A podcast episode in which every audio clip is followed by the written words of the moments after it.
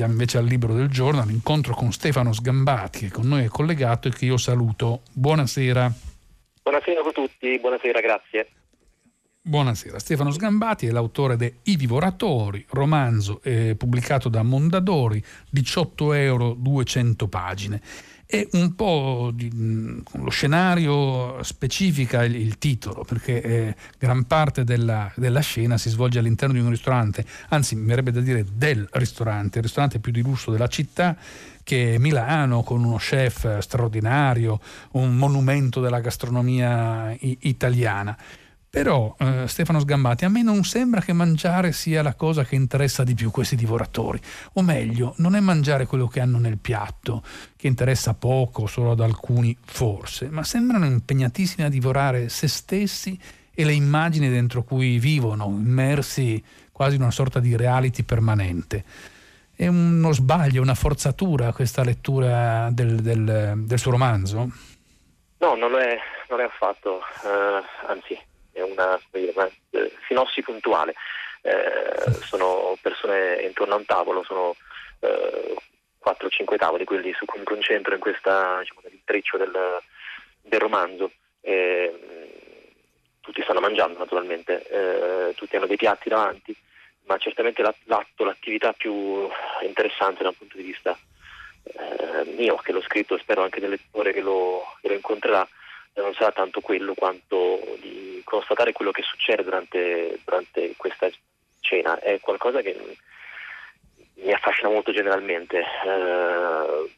Amo i ristoranti, ma quello che vedo spesso e quello che mi succede spesso quando mangio al ristorante con qualcuno è estraniarmi un po' da quello che sto facendo, osservare molto come mangia la gente. Vedere la gente mangiare è un po' inquietante, ho sempre trovato un po' inquietante. Se si risolve l'atto del mangiare, se si assolutizza l'atto del mangiare, no? Qualcuno che prende qualcosa e se la porta alla bocca, diventa qualcosa di profondamente strano, di profondamente animalesco, e tutto questo nel romanzo trasla poi in un divorare, non più soltanto il piatto, ma divorare un po' se stessi, un po' il prossimo, in un atto violento di continue epifanie, di continue piccole malevolenze che accadono e che si intrecciano. Non c'è un tavolo che si salva in questo romanzo, ma anche nella realtà, credo anche noi stessi, quando siamo a un tavolo con qualcuno in apparente pace, nascondiamo una parte all'altro, a noi stessi, che se si palesasse improvvisamente manderebbe a rotoli l'intera cena, o peggio. Questo essere noi stessi, persone abiette, mi interessava molto raccontarlo senza diciamo, fare una realizzazione naturalmente, però volendo rappresentare il lato peggiore di tutti noi, che si manifesta non soltanto compiendo omicidi efferati o atti brutali, ma semplicemente anche con piccoli atti, piccoli atteggiamenti che non vorremmo mai conoscere l'uno dell'altro, e che se escono fuori cambiano la carta in tavola, cambiano anche un po' forse i sapori dei piatti, diciamo, metaforicamente, e delle nostre vite.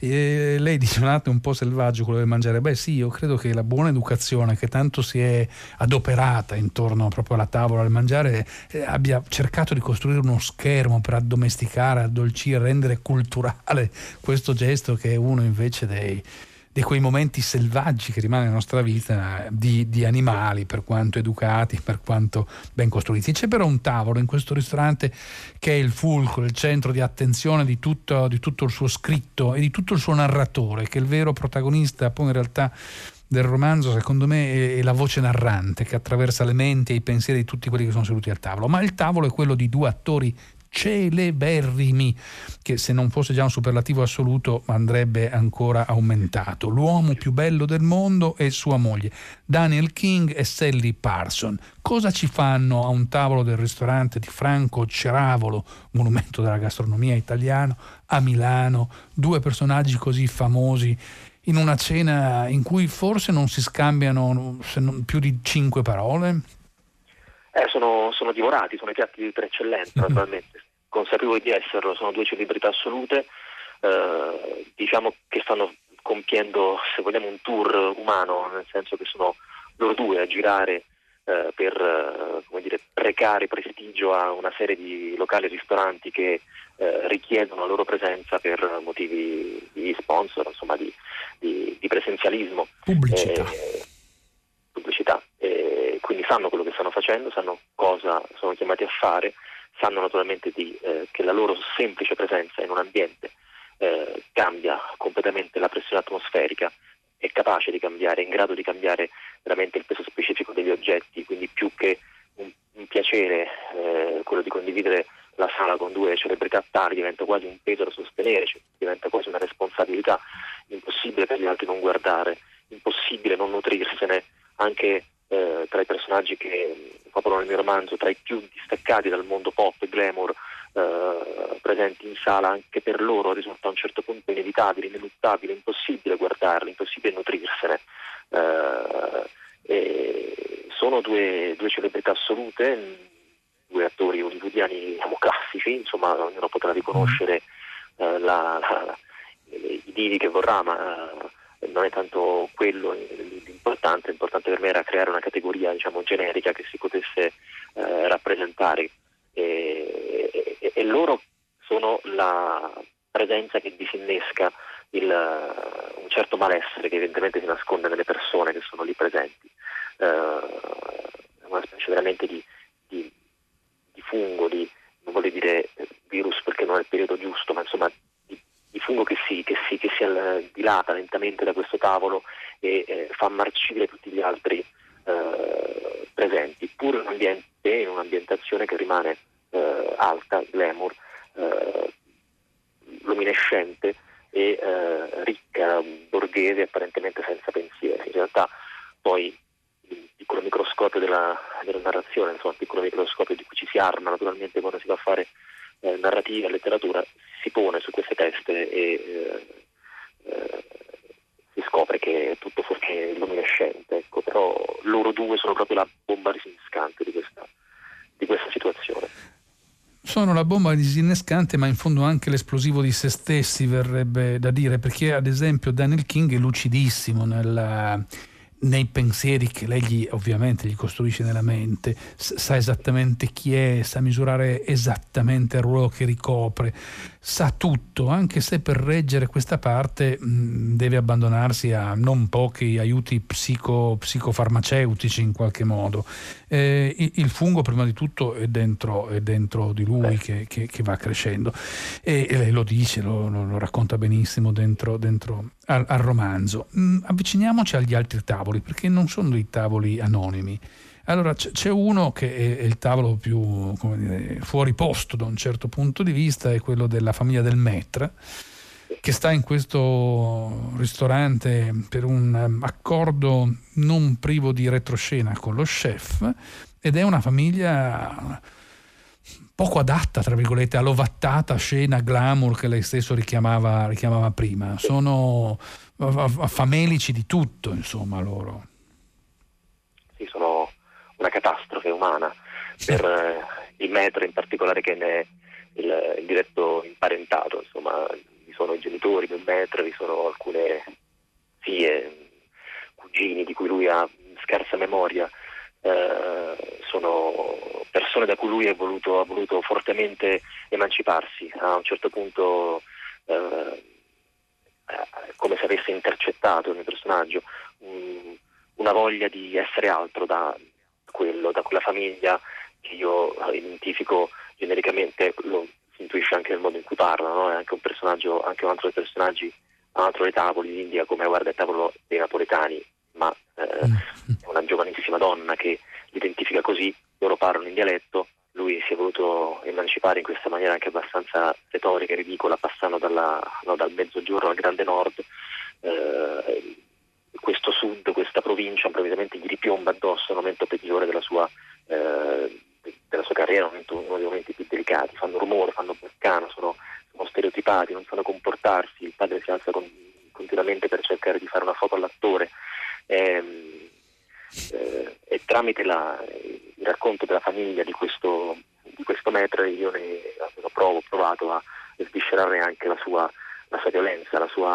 violenza che è frutto di una enorme ambizione, l'ambizione estrema crea questo, non crea più prigionieri, tu non vuoi più, fondamentalmente non hai più amore per nessuno tranne che per l'idea che ti sei fatto di te stesso, l'idea che hai di te stesso proiettata nel futuro. Voglio diventare questa persona qua, voglio essere qualcuno che conta, nessuno può fermarmi, né mio padre né mia madre, e se ci provano io li distruggo, li anniento, o più semplicemente non li catalogo più come esseri umani, come esseri viventi. Li ignoro, anche se in realtà è lui stesso ad avergli detto che c'era questo grande attore, in qualche modo si è costruito con le sue mani questa situazione. Sì, fa cenno e dice, nel momento in cui nomino già fondamentalmente mio padre, dice il personaggio, già mi pareva di sentirlo lì che prenotava i biglietti per salire su. Certo. Il migliore momento della loro vita di queste persone, che in comitiva giungono nel centro del palcoscenico per celebrare il figlio, in realtà rovinandogli completamente la serata, forse la vita, forse l'esistenza, forse il futuro. Vai a sapere. Diciamo, ci sono invece degli altri tavoli che sono di coppie e qui i giochi sono terribili, soprattutto due tavoli, uno di due, chiamiamoli amici amanti, occasionali, e un altro invece fatto da un professore, lasciamo così generica la definizione, e una giovanissima ragazza. Qua si aprono abissi tra i due amici che hanno deciso di vivere un'avventura. L'angoscia è palpabile, tangibile, anche in fondo l'estraneità che li divide. Sono lì, hanno passato la notte insieme, ma vivono su pianeti diversi. Sì, c'è questo, ho voluto un po' rappresentare questo catastrofico sesso, tra virgolette, comunque questo catastrofico flirt tra persone molto quarantenni, molto più che quarantenni, mossi soltanto da una specie di necessità, cioè ci si conosce, si esce insieme, ci si trova attraenti, a un certo punto bisogna consumare, bisogna partecipare a un rito tribale quasi, quello del sesso, è quello di fare qualcosa insieme, che è quello di manifestare reciproco interesse che vada oltre il chiacchiericcio, ma diventa catastrofico perché sono persone così distanti che soprattutto sono venute a conoscenza con dell'altra tramite un ghippo, diciamo, un piccolo una situazione un po' incresciosa. Sono venuti a conoscenza l'uno dell'altra a un funerale di una comune amica, forse l'amica era qualcosa in più per lui, insomma entrambi hanno dato il peggio di sé in una circostanza che è quella con cui appunto sono venuti a conoscenza, entrambi hanno mietuto una vittima che seppure era già cadavere l'hanno nuovamente uccisa, diciamo, usandola, sfruttandola per conoscersi e per uscire, quindi c'è un imbarazzo costante che galleggia e che aumenta, diminuisce quasi concentricamente a seconda anche qui delle azioni del tavolo delle due celebrità, fino anche qui a esplodere.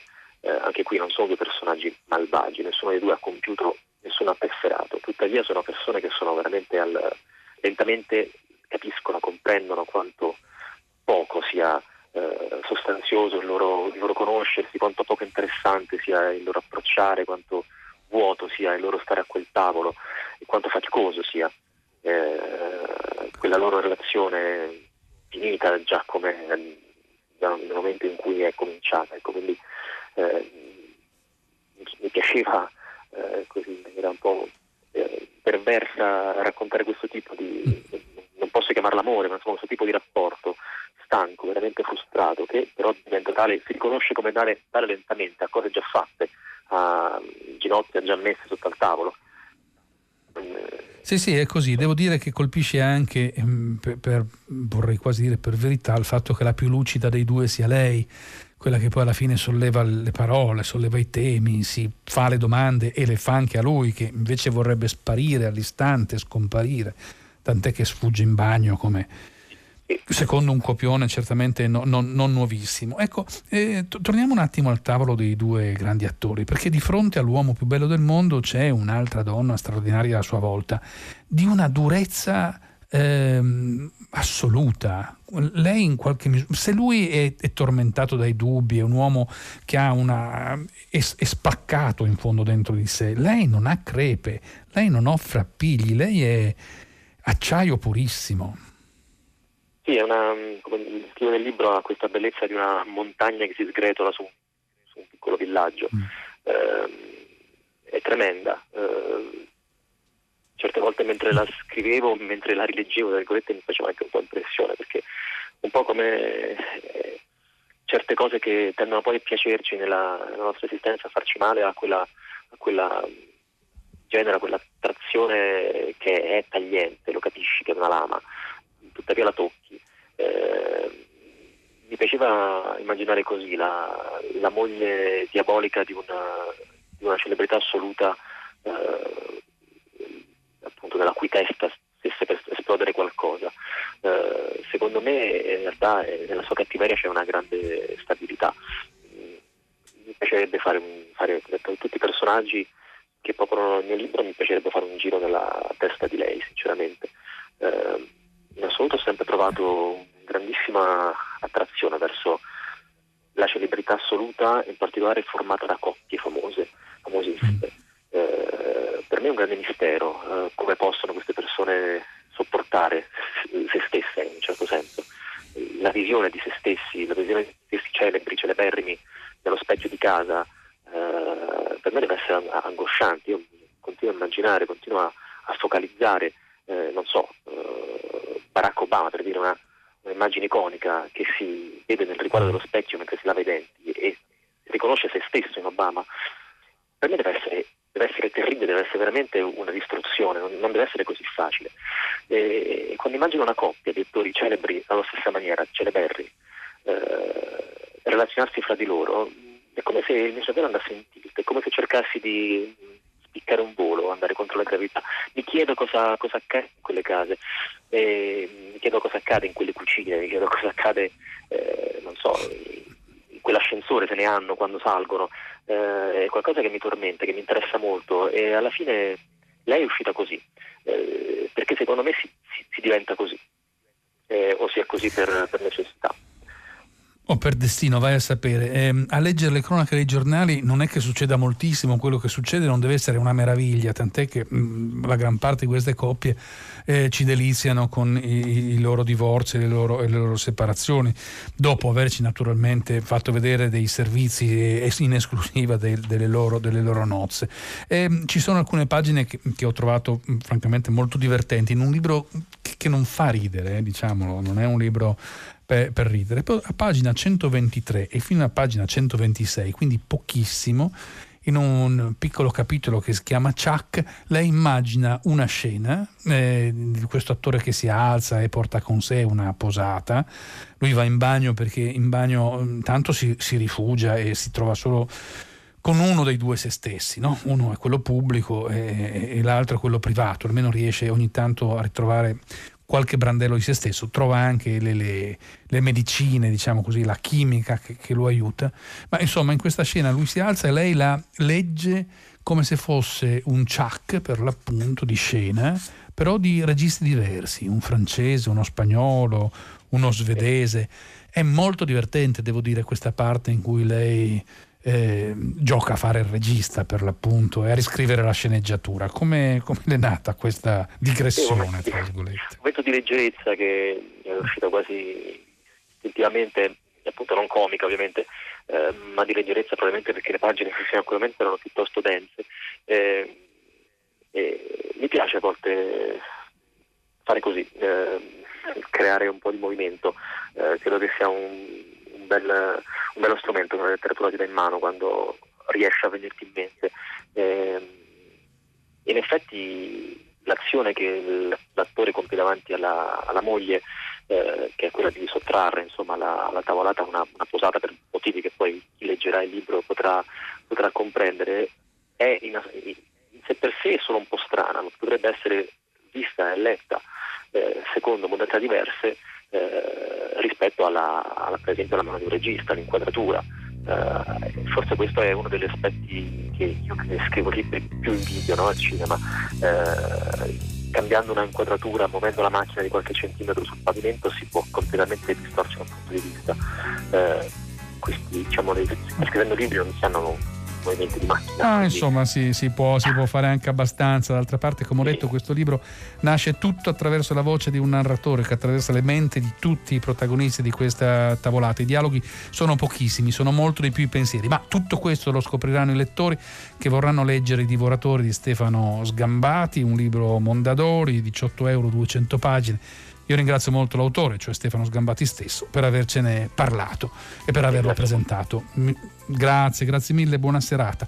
Ma le note della sigla che vanno montando lentamente alle mie spalle sono segnali inequivocabili. Io ringrazio tutti quelli che hanno lavorato come giorno, tutta la redazione, Benedetta Nivale, Giuseppe Calaciura, Emilia Morelli, Clementina Palladini, Daniela Pilastro, Laura Zanacchi, la regia di Luigi Avarone, naturalmente Susanna Tartaro che cura il programma, nonché Enrico Murge e Gaetano Chiarella che si sono alternati alla console tecnica della trasmissione, rendendo possibile l'incontro delle persone anche fra loro molto lontane, e come ogni giorno accade. Enrico Morteo, a questo punto non resta che dare un saluto a tutti gli ascoltatori e un risentirci a domani e dare la linea a 6 gradi, dove sarete accolti da Paola De Angelis. Buona serata a tutti voi.